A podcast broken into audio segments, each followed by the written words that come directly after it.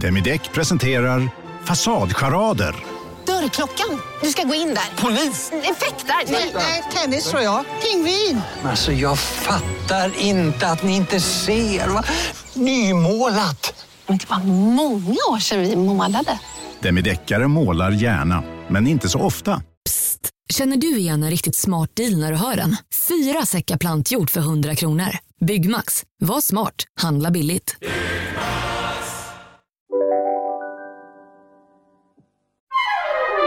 Du lyssnar på en podd från Perfect Day. It's confirmed! We had to wait what seemed like an eternity, but Lena Hurtig's effort had crept over the line by millimeters. Sweden go through to the last eight to face Japan.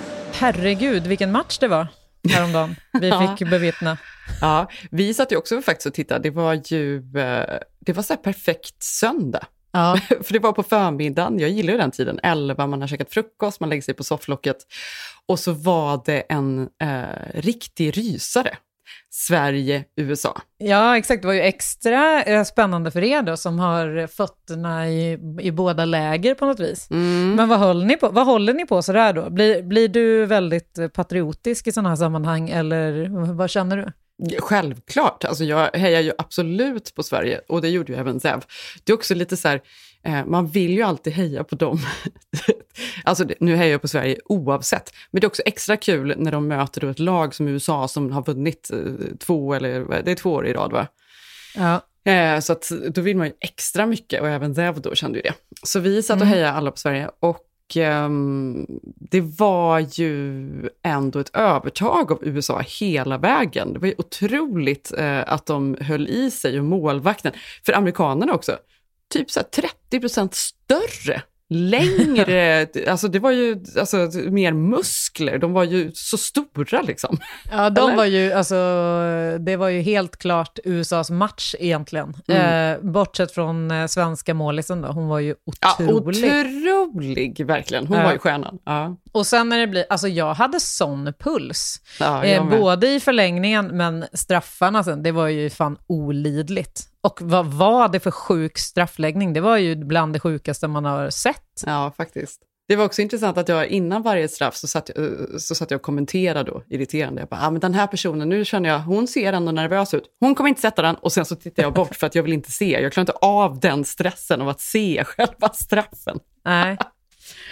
Jag blir också, jag vet inte om du känner samma, men jag känner mycket mer känslor när det är damfotboll än med herrfotboll. Mm. Jag verkligen kände med alla de här kvinnorna som missade sina straffar och när det sen var klart att USA förlorade, jag blev nästan ledsen och deras vägnar för man kände hur jävla ledsna de var. Jaha. Jag vet inte ifall det är för att kvinnor är bättre på att visa känslor, de grät ju öppet och mådde ju piss såklart. Det var ju hemskt att förlora.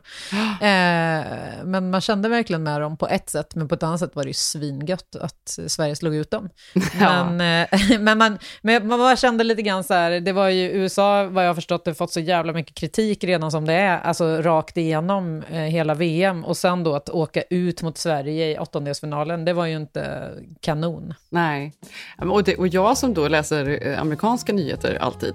Det var ju ändå roligt att se så här, Sverige på New York Times första sida där de vann och allt det där. Alltså det var kul.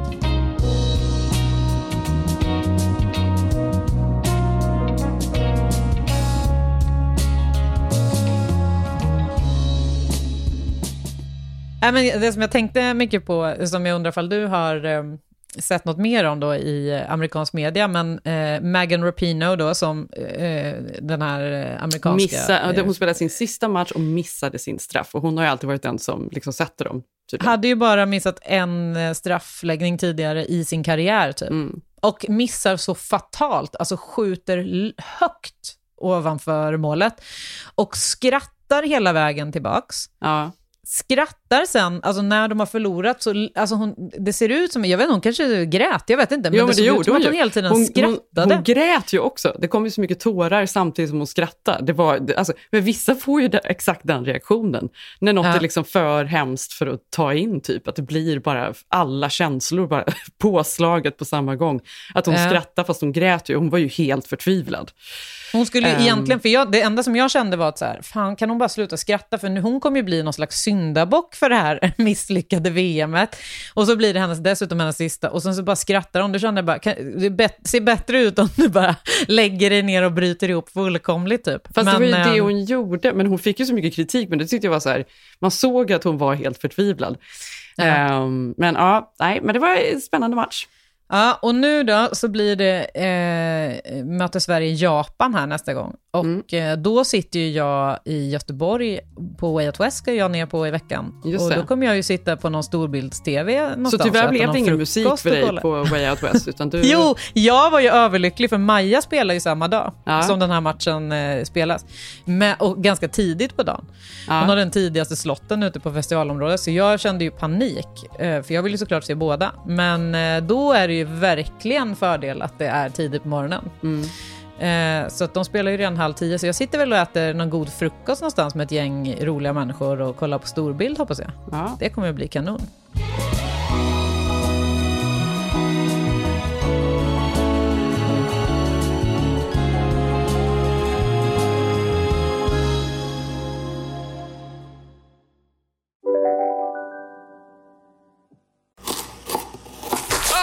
Dåliga vibrationer är att skära av sig tummen i köket. Ja! Bra vibrationer är att du har en tumme till och kan scrolla vidare. Få bra vibrationer med Vimla. Mobiloperatören med Sveriges nöjdaste kunder enligt SKI. Ni har väl inte missat att alla takeaway-förpackningar ni slänger på rätt ställe ger fina deals i McDonalds app. Även om skräpet kommer från andra snabbmatsrestauranger. Exempelvis... Åh, sorry. Kom åt något här. Exempelvis... Förlåt, det är något skit här. Andra snabbmatsrestauranger som... Vi provar en talning till. La, la, la, la, la. La, la, la, la. Om en yogamatta är på väg till dig, som gör att du för första gången hittar ditt inre lugn, ett lugn du inte trodde fanns, som gör att du blir en trevligare partner, en bättre bilförare, en bättre kock. Du blir befordrad på jobbet men tackar nej, för att du inte längre drivs av prestation utan vill göra saker som känns meningsfulla i livet. Och, ja, eller ja, då finns det flera smarta sätt att beställa hem din yogamatta på. Som till våra paketboxar, placerade på en plats nära dig och tillgängliga dygnet runt. Hälsningar Postnord. Så vi se om hela festivalen skjuts upp då, och så vidare, om inte Hans har dragit vidare. Ja, exakt. Stormen Hans. Vilket väder. Men nu är det faktiskt som att sommaren säger att det är dags för mig att åka. Liksom. Det är så här en perfekt avrundning på något sätt att få. Man är så här, jag tycker till och med att det är ganska trevligt, för att det är på något sätt alltså det är precis så här jag känner. Så som vädret är, så känns det alltid. Sista veckan när man håller på att plocka ihop allt och ja, du vet, man gör grovstäd och tvättar allt och fixar allting. Och då, jag vet inte, det är passande. Vet du vad det sjukaste av allt var? Igår då när Hans dundrade in här i Östergötland, då låg jag i sängen och drog upp rullgardinen och låg bara och tittade ut genom fönstret, för det var ju, alltså det blixtrade så mycket så att jag har nog aldrig upplevt så mycket, alltså i flera timmar konstant, alltså det 25 000 liksom... blixtar över Sverige hade det var registrerat. Ja, det var otroligt, det tycker jag låter lite, alltså, förstår du, så kändes det igår. Vad var det mer? Det här var bara en siffra jag drog upp nu. Jag vet inte, det kändes som 25 000 blixtar på 3 timmar ungefär. Ja, men typ, men det enda jag kunde ligga och tänka på då var: är det någon som sitter i något flygplan på väg och ska landa? Hur går det för dem? Ja, så vi får hoppas att Hans blåser förbi innan ni ska lyfta här. Ja, det får vi ju verkligen hoppas. Men det är, jag vet inte, det är också så här någonting fint och mysigt att lämna och känna lite melankoli, för att det betyder också att man har haft det väldigt härligt. Och nu, men det är ju så här, alltid väldigt svårt att jobba när man är hemma här. Alltså du vet, att få ihop det med Maj och barn och besök och sådär. Så att jag känner att det här lappandet med tiden går inte längre. Så att det är verkligen dags. Jag är redo. Plus att jag är redo för att alltså få rutiner och träna och äta. Jag vet inte hur många gånger jag säger det här. Det är ju ingen som orkar höra det här längre. Men jag känner mig nästan så här, det måste hända nu. Men en annan grej på tal om det här, den här nystarten som du är så otroligt peppad på. Det är jag också. Jag hade också varit mer peppad på nystarten om det hade varit så att jag hade ett hem att komma hem till och sådär. Nu har jag inte det, så nu försöker jag liksom förlänga det här att åka tillbaka till stan och börja vardagen igen. Men det är ju, och det kommer jag ju få uppleva lite försenat då, men om allt hade varit som vanligt i mitt liv, då hade jag varit så oerhört peppad på nystarten i organisering av grejer hemma. Sånt älskar man ju när man kommer tillbaka efter en sommar och så här, ha ordning och reda på grejerna, ha liksom kolla igenom så här, finns alla skor och jackor och ryggsäckar inför skolstart, men du vet, allt sånt där. Jag mår bra av sånt, det vet du. Ja, men det gör väl alla, det gör ju även jag.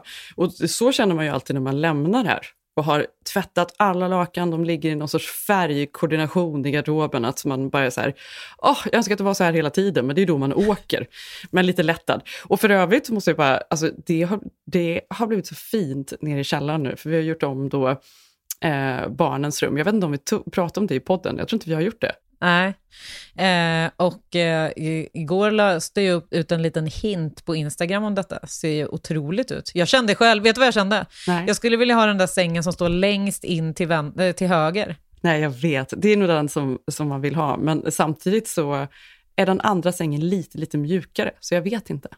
Men hur som helst, att för vi la alltså ny heltäckningsmatta här nere som är jättemysig och fin. Flytta ner barnens sängar. Har satt upp nya lampor. Jag hade ju ett par lampor från alltså en tidigare lägenhet. Ett par så här Svenskt Tändlampor, jättefina, som har legat i garderoben i alltså hur länge som helst. Nu fick de komma upp, vad trevligt. Har satt en liten gardin som Amy faktiskt var med och sydde upp så att vi kunde ha någonting i lilla fönstret där uppe. Köpt nya lakan och täcken och du vet, för man vill gärna ha rätt bäddning också. Jag gillar ju dubbeltäcken när jag bäddar. Man måste ju inte sova med dubbeltäcke, för det kan ju bli lite för mycket, speciellt den här tiden på året. Men att bädda med dubbeltäcke, att man har, alltså man viker ner så att det liksom blir det är så bulligt och fluffigt och många kuddar och gärna en liten filt också. Det är så, det ska se ut som en som att man ska liksom bara dyka ner i sängen för att den är så mjuk. Vet du vad jag älskar med det här scenariot? Jag älskar ju också hela den här the scenery av det här. Alltså det är ju så otroligt fint och det känns ju väldigt inbjudande och så här. Klipp till hur jag själv sover i en säng utan kudde och gärna med ett sånt som Victor kallar det, papperstäcke, du vet, sånt, det absolut tunnaste. Och nej, de är fruktansvärda på Ikea som är, alltså som på riktigt, om man drar i dem så går de bara rakt sönder. Jag vet exakt vilka de menar, inte de, men de typen av täcke. De kostar typ så här 15 spänn. Ja, jag vet exakt vilka du menar. Ja. Att de ens får räkna som täcke, ärligt talat, helt sjukt. Inte dem, för det är ju typ papperstäcke, men den typen, alltså det är den absolut tunnaste formen av innertäcke eller vad man ska kalla det. Gud vad roligt, och jag vill ju ha så mycket fluff, alltså även hur varm jag än är så ska jag ha det där duntäcket på mig. Det finns inget värre än att bli varm på natten, tycker jag. Så men med det jag sagt, jag vill ju också att det ska se ut så, så att, men alltså, precis, det ska vara ett mys, allt ska vara mys. Det är så roligt att Maja har börjat säga det här när hon vill ha filt, så säger hon mys mamma, mys. Att jag liksom, jag bara, det är min dotter. Hur som helst, det är så vi kommer lämna huset och det är ju väldigt mysigt och kul i sig. Men på tal om det här då med nystart som jag peppar på, så tänker jag då på allt gott som ska ätas nu i höst när jag är igång i vardagsrutinerna igen. Och då är det så här, vi äter ju allt gott. Vi lagar ju liksom god middag varje dag som kanske inte då har med någon trend att göra nödvändigtvis. Men det är ändå intressant att kolla vad som är på liksom hälsofronten och vad som trendar just i år. Och det här har jag läst på om. Nu menar du alltså generell trendspaning, inte som du själv känner att du vill ha, utan som du som trendar så att säga. Ja, fast det beror på, för jag tycker det, alltså mycket av det här kan jag ändå ta till mig och använda i, alltså prova på själv, men kanske inte allt bara. Men de har då, om man kollar på vad folk handlar, vad folk googlar, vad företagen producerar och tänker, så finns det flertal trender. Jag tänkte bara ta upp några stycken. Framförallt är det ju mycket fokus på miljö nu. Alltså hur saker och ting produceras. Det ska liksom rent generellt ska ju saker och ting vara närproducerade. Det här är ju inget nytt egentligen. Men att man tänker mer och mer på sånt. Hur det har tagits fram, ekologiskt och så vidare och så vidare.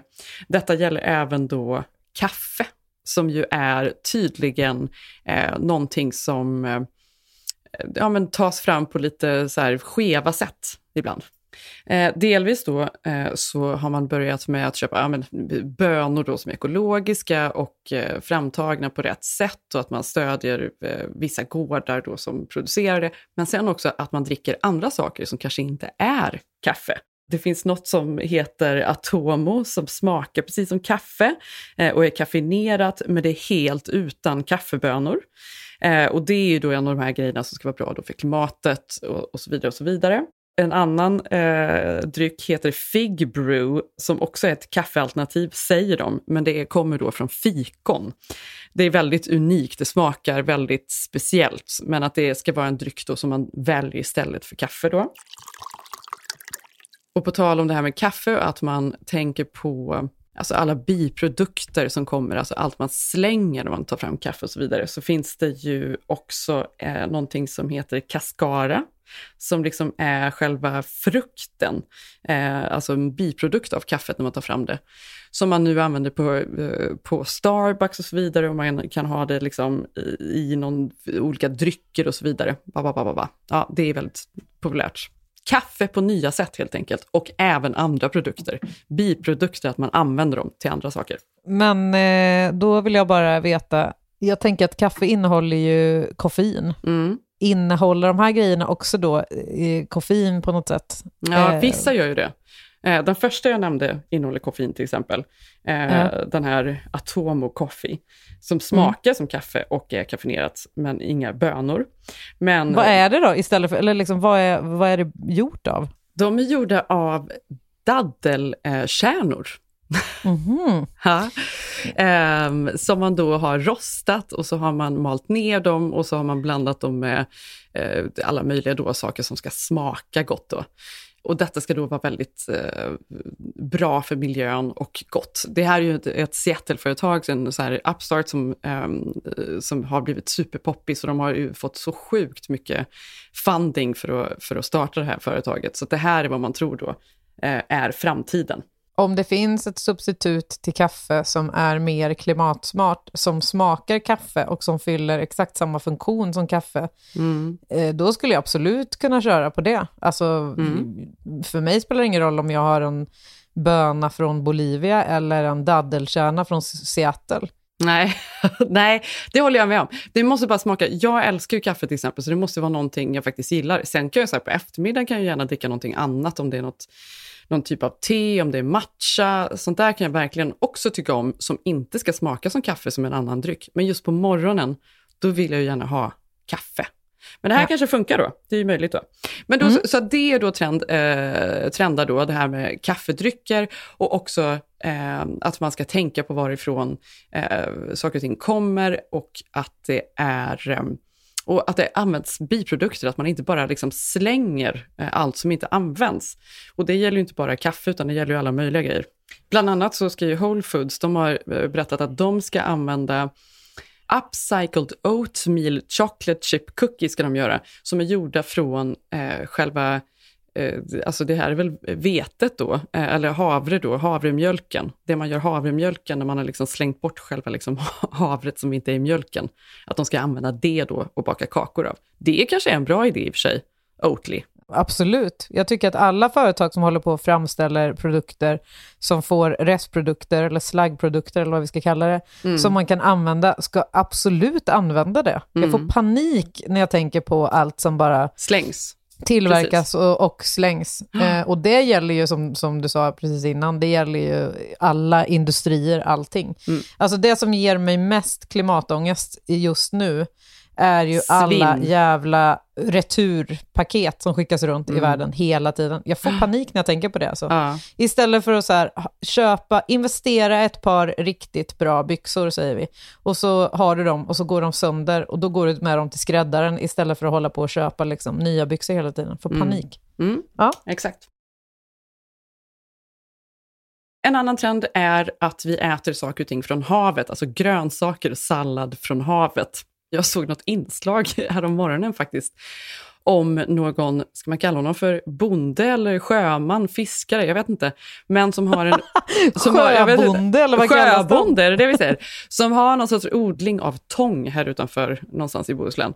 Och hur nyttigt det då är både för havet och nyttigt att äta och så vidare och så vidare, och att det är väl det som är det nya. Det var även väldigt stort i norra Kalifornien. Håller man på mycket med det. Det finns ju det här beautymärket Ocea eller Ocea, hur det nu uttalas, som kommer från Malibu. Och de odlar också sina egna grejer, alger och så vidare, som de använder just i alla sina skönhetsprodukter då. Och det ska vara väldigt nyttigt och jättemycket antioxidanter och så vidare och så vidare. Så det här är bra för klimatet, det är jättenyttigt för oss och det här är då det hetaste och det nyttigaste som vi kommer att äta framöver. Men tång då, utvecklar den här tångbonden vad man ska ha tången till? Kommer det vara liksom tångchips så att säga? Eller exakt vad det kommer att vara. Det kommer att vara tångchips, det är även olika kryddor som kommer att göras, alltså att man använder till och med salt som kommer från tången. Det kommer att vara att man lagar alltså maträtter med gjorda på tång och att man kanske äter mer asiatiskt och så vidare, för där är det ju redan en vanlig ingrediens så att säga. Is this chicken what I have or is this fish? Vi fortsätter med adaptogen drycker. Vi dricker mindre alkohol. I morse såg jag också ett inslag på nyheterna där de pratade om att pubbarna i England börjar stänga. Och det här är ju en jävla sorg, för att det är ju otroligt viktigt då för britterna. Ja, herregud. Det måste vara liksom landssorg över att de stänger pubbarna. Men varför stänger de pubbarna? Jo, men för att folk dricker mindre. Alltså till och med britterna. Ja, även britter, för det verkar helt osannolikt. Ja. För jag läste också om det här och kände så här, då var det bara, jag läste bara rubriken och då stod det så här, pubbar stänger i England. Och då tänkte jag bara, varför då? De är väl liksom raging alcoholics där. De är väl där vid pubben hela tiden och har sig. Men det är det de alltid har varit. Men nu är de det då mindre och mindre. Man dricker mycket mindre, och om man dricker kanske man dricker något annat än öl. Folk har börjat dricka mer vin, och vin är ju inte något som de är liksom kända för att servera något som är vidare gott, utan det är ju just ölen som är grejen. Så det är någon pubdöd som pågår. Och så är det ju också så här, en trend överlag att tänka på hur mycket man konsumerar, att dricka mindre, att må bättre, och också att man då dricker saker som snarare då är nyttiga, så att det finns liksom en funktion och en mening med att dricka. Att man dricker en cocktail fortfarande, men med en massa andra bra saker i. Så att det finns en känsla av någon, att man faktiskt dricker något gott, inte sitter och dricker saft liksom. Och då är det så här, adaptogener, och det är ju har ju varit trend ganska länge. Det är ju ofta olika svampar och sådär som innehåller massa jättenyttiga saker då, som ska motverka stress, motverka ångest, alltså motverka, det är bara antioxidanter, alltså det är allt möjligt då, så här, nyttiga saker. Det låter ju härligt. We just all want to be happy, healthy and free. Sen är det en så här gammal klassiker som kommer tillbaka, och det här är så roligt, min pappa är här uppe någonstans. Men det här skulle han alltid ta när vi växte upp, jag vet inte varför. Men han gjorde det typ varje dag. Ginseng. Ja, vad fan var det? Ja, det hade verkligen en peak där på vad då? 90-talet typ eller? Ja, men det var det nog. Det var någon gång då. Men det skulle hållas på, det skulle vara så nyttigt på alla möjliga sätt vis. Det var väl att, jag vet inte om det gav energi tror jag. Så skulle det då sänka blodsockret och reducera inflammation. Det liksom var alla möjliga bra saker. Sen känns det som att den lite bara dog ut. Ja. var länge sedan man hörde om just någon som tog det faktiskt. Ja, nu när du säger det.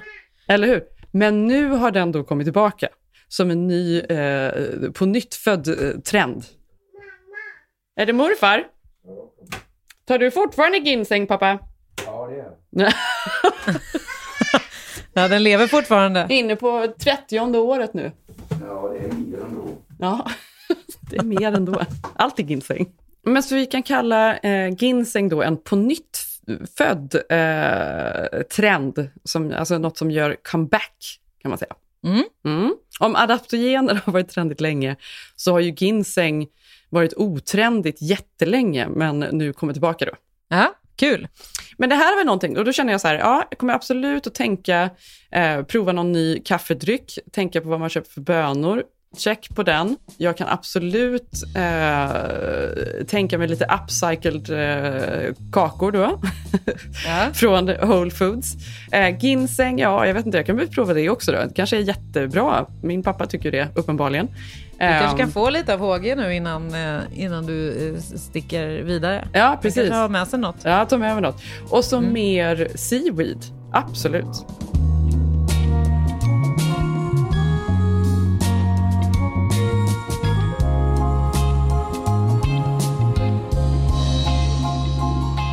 Nu då när Hans dundrar in här i Sverige så dundrar ju Taylor Swift in i LA. Parallellt, eller hon är väl klar, det är väl över. Nu är lugnet efter stormen. Nej, hon har 2 datum kvar här i. Hon kör ju 6 utsålda gig i LA. Mm. As we speak, hon har 2 kvällar kvar då. Det var ju faktiskt lite synd att ni inte var där när hon var där. För det tror jag hade varit något för Ilse. Ilse älskar ju Taylor Swift och vi pratade om det. Men då insåg vi att vi missade henne precis. Annars hade vi absolut gått. Ja, och jag är så fascinerad av Taylor Swift. Jag vet inte hur du känner runt henne. Men hon är ju... Är hon en av de största artisterna på jordklotet? Hon är nästan störst nu. Hon tjänar väl absolut mest. Hon säljer ju slut. Alltså det är som framfart. Det går alltså, inte att jämföra med något. Det är total hysteri runt henne. Och alltså, när biljetterna då för henne. Hon har ju ändå en turné som heter The Eras Tour.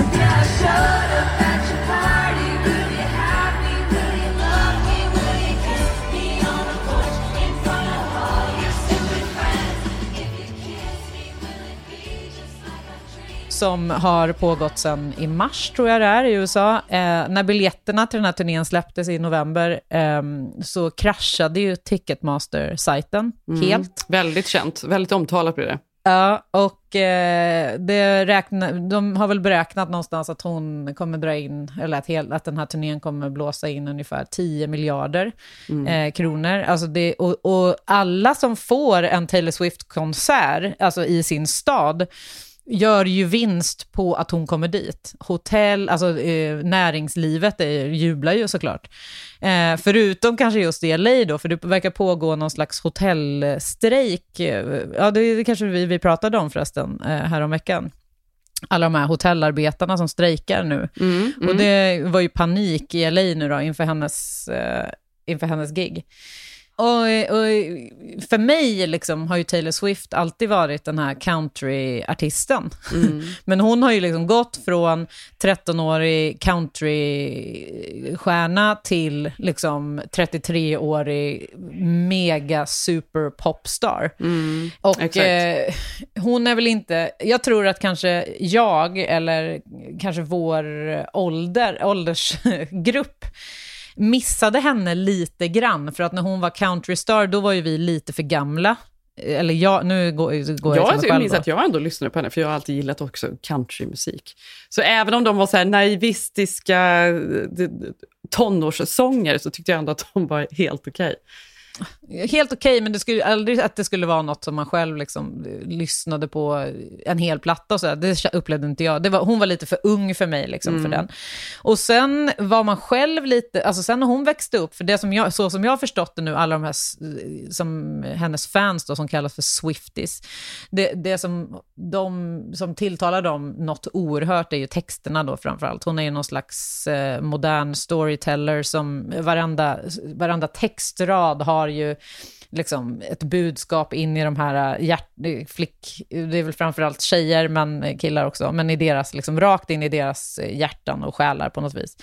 Och det här har ju blivit någon slags rörelse, de här Swifties, de håller ju på med allt möjligt och bland annat så håller de ju på med de här vänskapsarmbanden, har du talat om dem? Nej. Det är sådana klassiska, du tänk dig sådana här fuck cancer pärlarmband typ, som man gör med massa olika pärlor och bokstäver och så här. Och då skriver de ju olika textrader, det är jättemycket, framförallt är det väl så här meningar, quotes liksom, meningar från text, olika låtar och från olika album, och sen så gör de olika, det är inspirerat färgmässigt av liksom hur plattan kanske ser ut visuellt och sådär. Mm-hmm. Och så håller de på och tradar sånt där på utanför arenan, inför gig, inne på arenorna, alltså, så har de flera stycken såna här armband med sig då, i olika plastpåsar, väskor och allt möjligt, så står de där och håller på. Jaha. Och det är ju flera celebriteter som hoppat på det här då. Bland annat så har man spanat både Jennifer Lawrence och Nicole Kidman. När de har varit på hennes gig så har de haft såna här friendship bracelets på sig då, som det kallas. Aha, okay. Generöst av dem då? Ja, verkligen. Ja. Ah, och så håller de på, liksom, det har ju verkligen blivit någon slags rörelse det här. Och det som är väldigt unikt kan man väl säga med Taylor Swift ur ett musikbranschperspektiv är ju att antingen så är det såna här liksom giganter som typ Bruce Springsteen eller Coldplay eller vilka det nu kan vara, som Elton John så här, som säljer ut arena-gig. Mm. Coldplay gjorde ju som sagt 4 gig i Göteborg utsålda och så här. Men så antingen kan man liksom turnera runt och sälja gig, stora så här, arena-turnéer. Mm. Eller så är du ett vad ska man kalla det, ett streamingfenomen i den här streamingvärlden som vi har, så att du kan ha en etta på Spotify men du kanske inte kan sälja mer än 300 biljetter. Mm. Så att det är liksom lite antingen eller, men i Taylor Swift-fallet då så är det både och. Ja, för hon är väl den absolut mest streamade artisten. Ja, och när hon kommer och gör såna här turnéer, då helt plötsligt så rusar liksom hennes jag tror att hon hade 4 album topp 10 på Billboard-listan. Ja.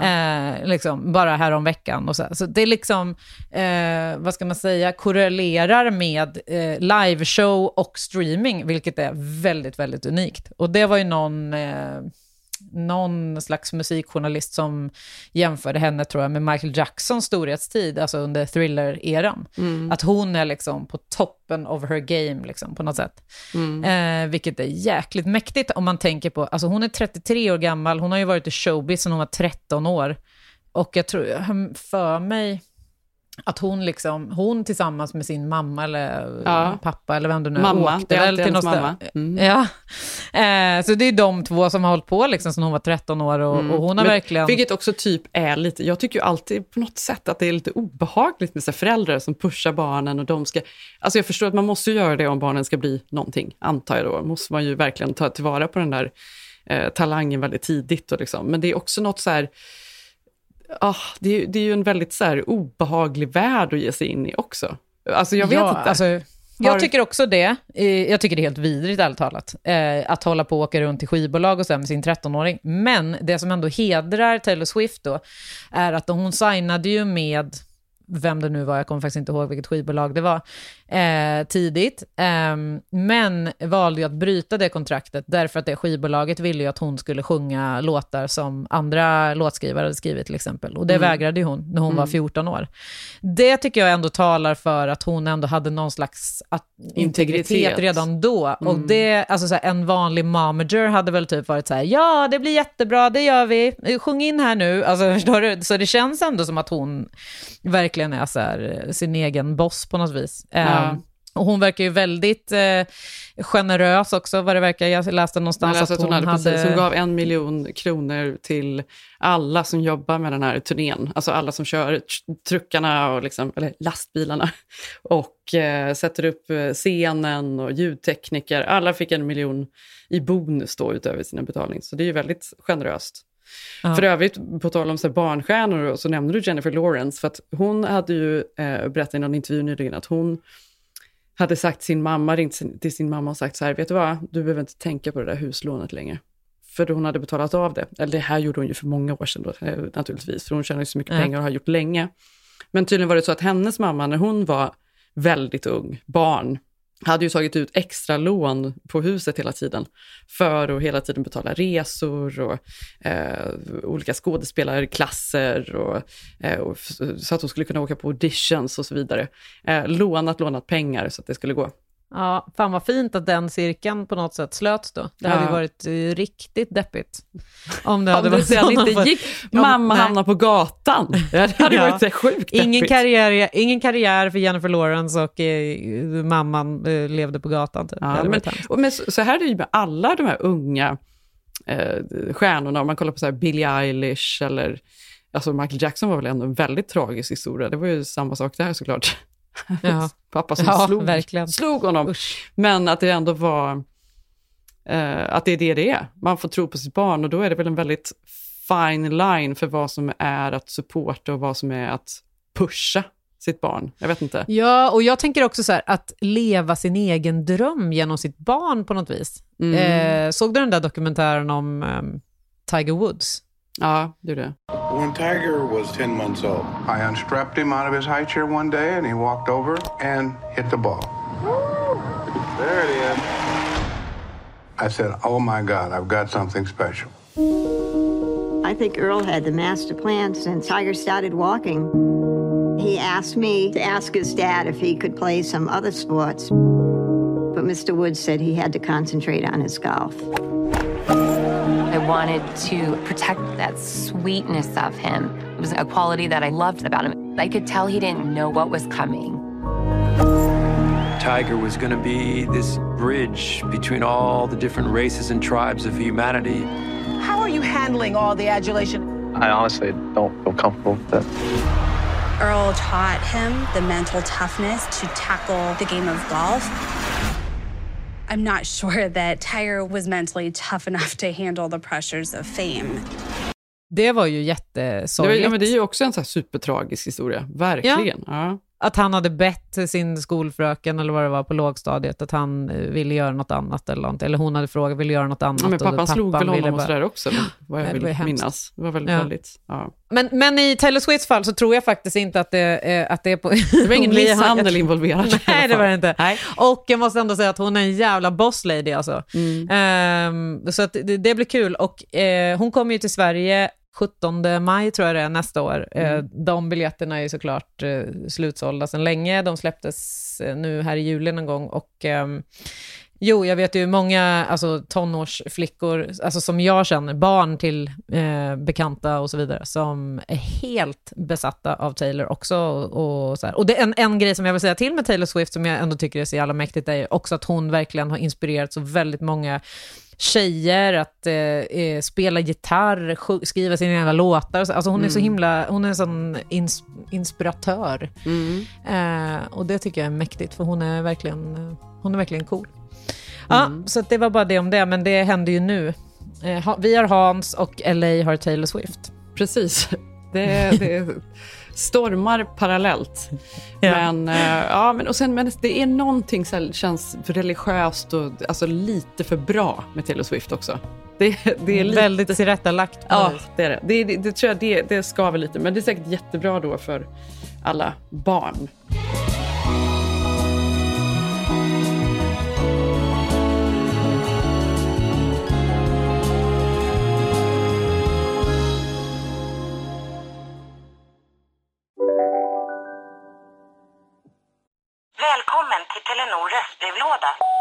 Hej lilla gumman, det är pappa. Mamma sa att du hade ringt. Ring mig igen, jag är hemma nu. Puss puss. För att repetera detta meddelande, tryck. Spara samtalet när du förlorat den som ringde på telenor.se/mistcalls. Ja? Hallå, pizzeria Grandiosa? Jag vill ha en Grandiosa capricciosa och en pepperoni. Haha, något mer? Kaffefilter. Ja, okej, ses samma. Grandiosa, hela Sveriges hempizza.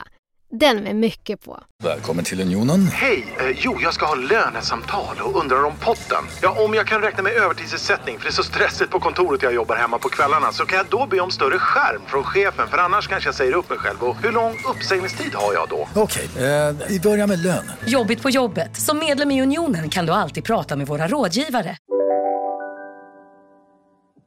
Något annat i nyheterna som, jag vet inte, det här känns som att det har försvunnit lite och jag vet inte varför, att man inte har läst riktigt så mycket om det. Men jag ska också säga att jag redan innan jag läste om det här faktiskt tyckte ganska illa om Jonah Hill. Mm.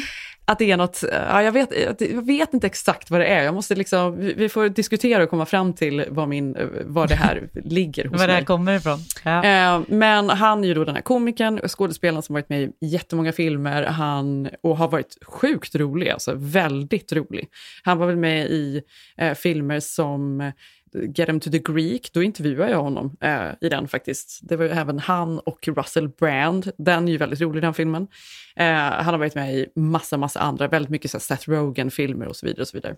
Alltså det var det jag ville bara säga om honom, alltså, vad jag känner om Jonah Hill, och det är ju att man tänker ju alltid på Jonah Hill och Seth Rogen som någon slags duo. Mm, och Jonah Hill för mig är alltid den tråkiga i den duon, för jag älskar ju Seth Rogen, jag tycker han är så jävla rolig, och att Jonah Hill alltid har varit den här not so funny guy, men han är ändå med där. Ja, men för att han har ju en annan humor som alltid är så här att han är lite, Seth Rogen är ju inte låg, inte, alltså han har ju en väldigt hög intensitet i sin humor, pratar i höger och garvar och medan Jonah Hill är alltid den som är lite weirdo och säger inte så mycket, och så är det som är kul liksom. Men, och sen är det hans syrra också som är fantastisk, men hur som helst, behöver vi inte prata om. Nej. Han hade ju för övrigt också en brorsa, det är ju hela familjen nu bara för att jag tog upp hans syrra. Han hade ju också en brorsa som faktiskt gick bort för några år sedan. Han var väl manager eller något sånt där för Maroon 5 bland annat. Hur som helst, han har ju blivit omskriven de senaste åren väldigt mycket för sin mentala ohälsa som han har varit ganska öppen med. Han har ju gått upp och ner i vikt väldigt mycket. Han har ju gått ut och sagt att han uppskattar inte paparazzi, att man tar bilder på honom och att man diskuterar hans kropp och sådär. Han mår väldigt dåligt av det. Och det är ju han ju kanske den första killen som faktiskt då går ut och har sagt någonting om. Och det kan man ju tycka är en positiv grej egentligen. Ja. Sen så har han ju gått ner väldigt mycket i vikt och det har ju liksom blivit, det är väl någonting han har kämpat med, förstår man. Sen så gjorde han ju bland annat en dokumentär nu som jag glömmer namnet på, men som jag tror går på Netflix. Som bara handlar om samtal med hans terapeut då. Så då får man ju gå in i vad den här terapeuten säger om honom och vem han är. Han har liksom blivit någon sorts självgott ansikte utåt för mental ohälsa. Jag tror att det är det som irriterar mig. För alla de här sakerna är ju riktiga saker naturligtvis som jättemånga människor kämpar med. Och det är ju så bra när folk talar ut och det har ju varit väldigt mycket de senaste åren att folk faktiskt berättar att nej, jag mår inte alls bra. Man mår inte alltid bra mentalt och så vidare och så vidare. Men just med honom så känns det som att han liksom gillar det. Jag vet inte vad jag ska säga. Det är någonting i alla fall. Ja. Han koketterar på sin psykiska ohälsa. Ja, men lite så, nästan. Att det är något så här. För han vet också att det där är en sån här grej. Man kan inte säga något negativt om det. För det får man ju inte göra när det är så här psykisk ohälsa. Hur som helst. Jag tror att det är det kanske som irriterar mig. Fast jag inte riktigt kan säga. Hur som helst. Nu har ju då för inte så länge sedan gick hans ex-flickvän ut på sociala medier, på Instagram tror jag det var, och hade tagit skärmdumpar på deras sms-konversationer. Där hon då beskriver själv också hur detta har tagit henne över. Det tog över 1 år för henne att komma tillbaka från den här psykiska misshandeln och the gaslighting som hon har blivit utsatt för från honom. Och sen då så är det ju alla deras konversationer som hon har lagt ut då. Och det här tycker jag är så intressant, för här tror jag nog också att det här bekräftar vad jag kände om Jonah Hill. Du fick vatten på din Jonah Hill-kvarn. Ja, men jag fick det. Och sen så tycker jag också att det är.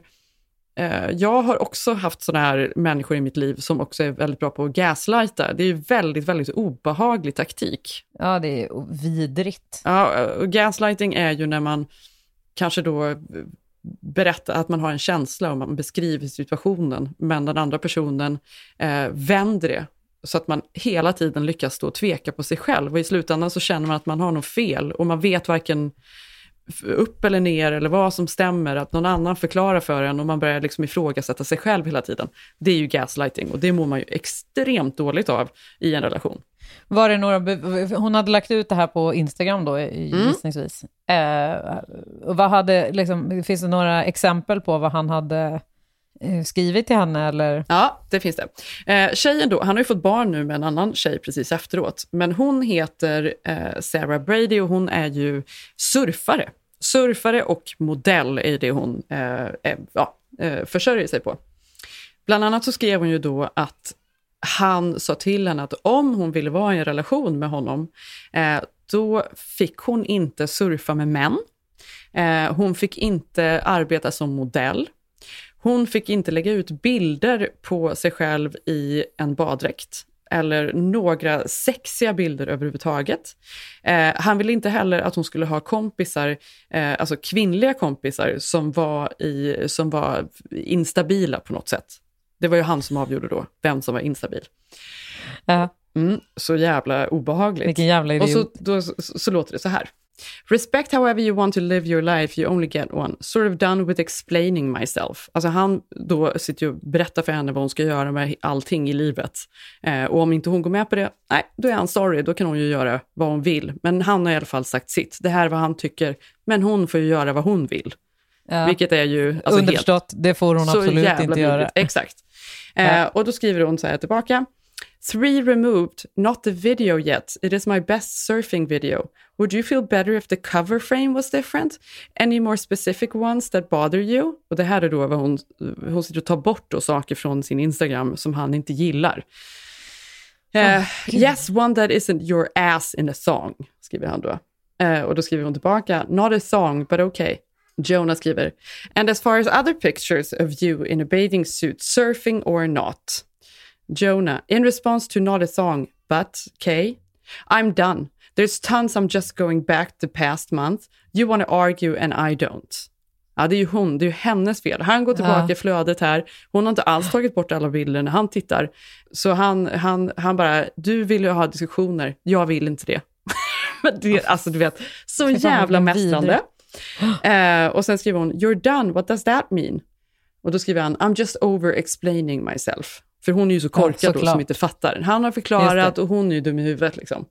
Och så här är det så här, nästa gång då så skriver hon, all the posts are removed from my page. Och då skriver han, good start, you don't seem to get it, but it's not my place to teach you. I've made my boundaries clear. You refuse to let go of some of them and you've made that clear. And I hope it makes you happy. Och sen så skriver han, literally just say hello and leave the convo. I love how your therapist thinks I suck. I literally am the best boyfriend on earth. Alltså, och det är så, alltså det är så här, men det är helt sjukt. Och det här fortsätter, det blir ju värre och värre. Men hur han förklarar för henne, han är trött på att hålla på, behöva förklara. Så här funkar det ju, och vad håller hon på med?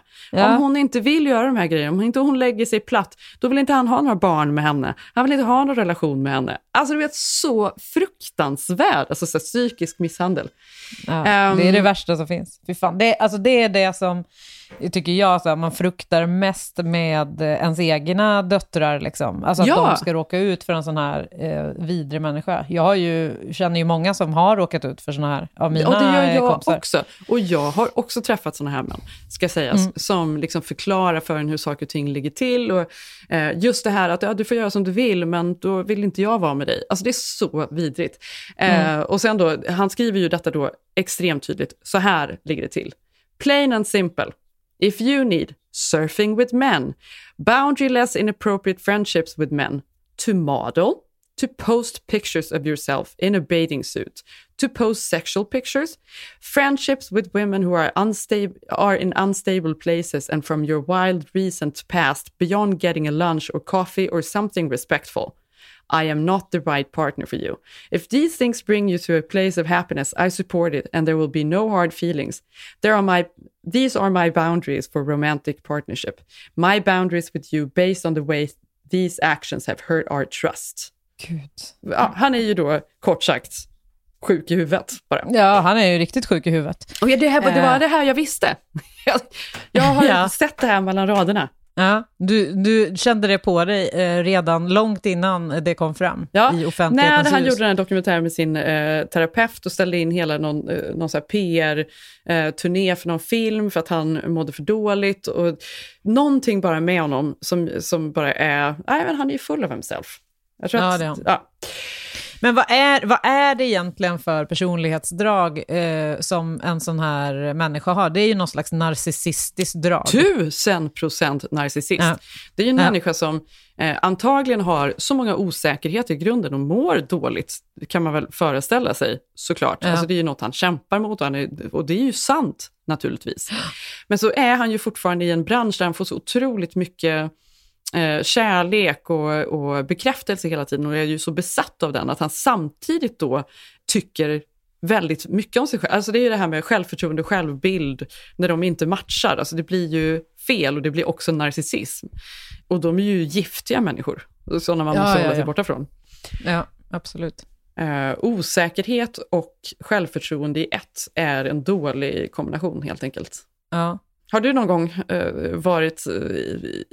blivit gaslightad som du kommer ihåg? Nej, alltså... Ja, det är klart du har. Ja, men det har jag säkert, men inte som jag själv då kanske har reflekterat över. Alltså, och inte, för att jag satt och tänkte på det, så här, har jag blivit drabbad av en gaslighter någon gång? Alltså, vare sig det är kvinna eller man. Ja, och bara vilken relation den är, för det kan ju vara vänskap, det kan ju vara familj, det kan ju även vara arbete. Du, det var väl du som skulle göra, hur gick det med det här egentligen? Ja, och så kan det vändas och sådär, men nu hade ju du, att det är väldigt lätt att råka ut för i alla möjliga sammanhang. Egentligen. Ja, verkligen. Ja, men... Jag vet, alltså, svårt att dra någon liksom... Nu pekar du ut din kollega här. Ja, nej, men däremot skulle jag kunna peka ut jättemånga män som mina vänner har träffat under årens lopp. Det finns ju flera stycken. Ja. Och där kanske man själv ingår till viss del. Att man blir gaslightad själv lite grann. Alltså inte gaslightad, men att man blir... man blir liksom invaggad i någon slags...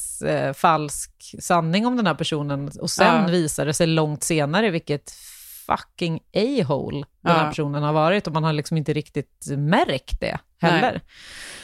Men så är det ju, det tar en stund att se igenom sådana människor. För det blir ju också när någon förklarar, och så skulle jag aldrig göra, och är man en normal människa då ifrågasätter man ju hela situationen, och man ifrågasätter även sig själv. Men var det jag kan? Alltså, man blir väldigt... Den här osäkerheten. Man blir ju svag även om man inte är det. Ja. Och den här osäkerheten och den här, att man ifrågasätter sig själv, är ju egentligen i grunden en väldigt positiv sak. Som alla borde göra. Men det funkar ju inte i en sån kombination då. Nej. Så, ja. På ett sätt skulle man ju vilja...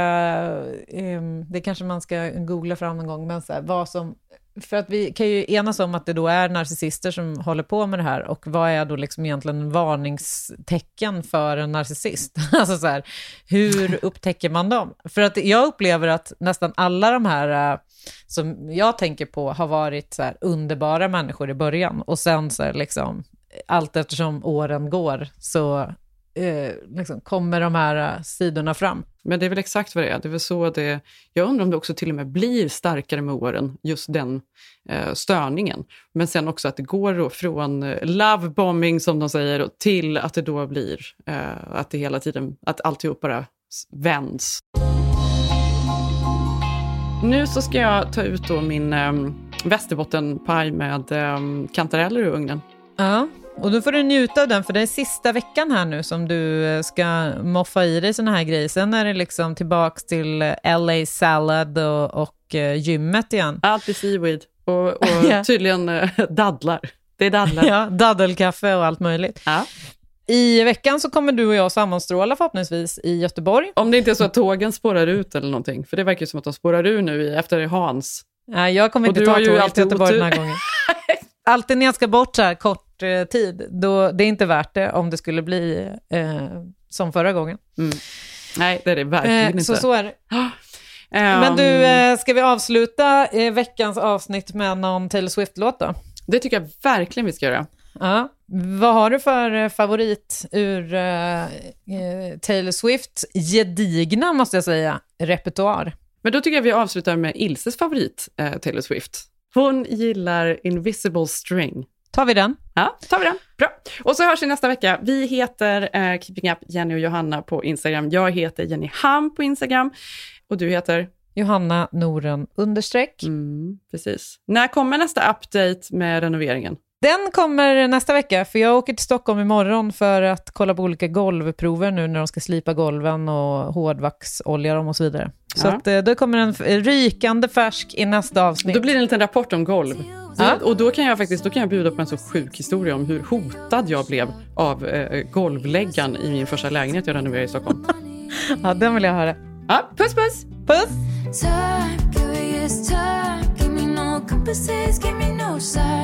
Were there clues I didn't see? And isn't it just so pretty to think all along there was some invisible string tying you to me?